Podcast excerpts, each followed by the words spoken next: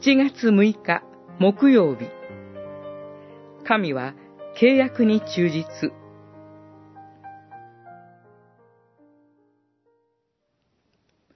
そして今、私のしもべヤコブよ。私の選んだイスラエルよ。聞け。あなたの子孫に私の霊を注ぎ、あなたの末に私の祝福を与える。イザヤ書44章1節から3節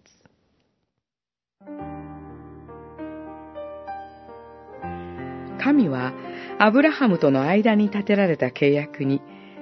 常に忠実です。神は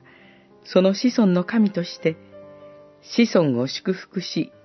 導いておられます。これこそ旧約聖書全体が告げていることです。その一方、アブラハムの子孫であるイスラエルは、神に配信を重ねました。神は預言者たちの口を通して、イスラエルに厳しい言葉を発せられました。それは、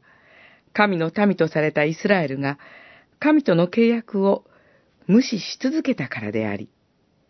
かつ、神がそのことを放置できなかったからです。しかし、神はご自身がアブラハムとの間に立てられた契約のゆえに、その彼らに神に立ち返るように語り、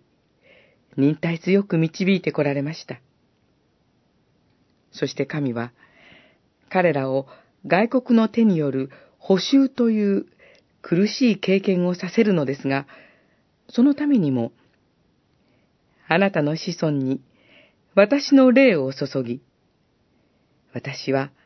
あなたの末に私の祝福を与える。と契約の更新を約束されたのです。その同じ神がイエス・キリストを使わされて新しい契約を立て、今は主イエスを信じる人々とその子供たちの神となってくださっているのです。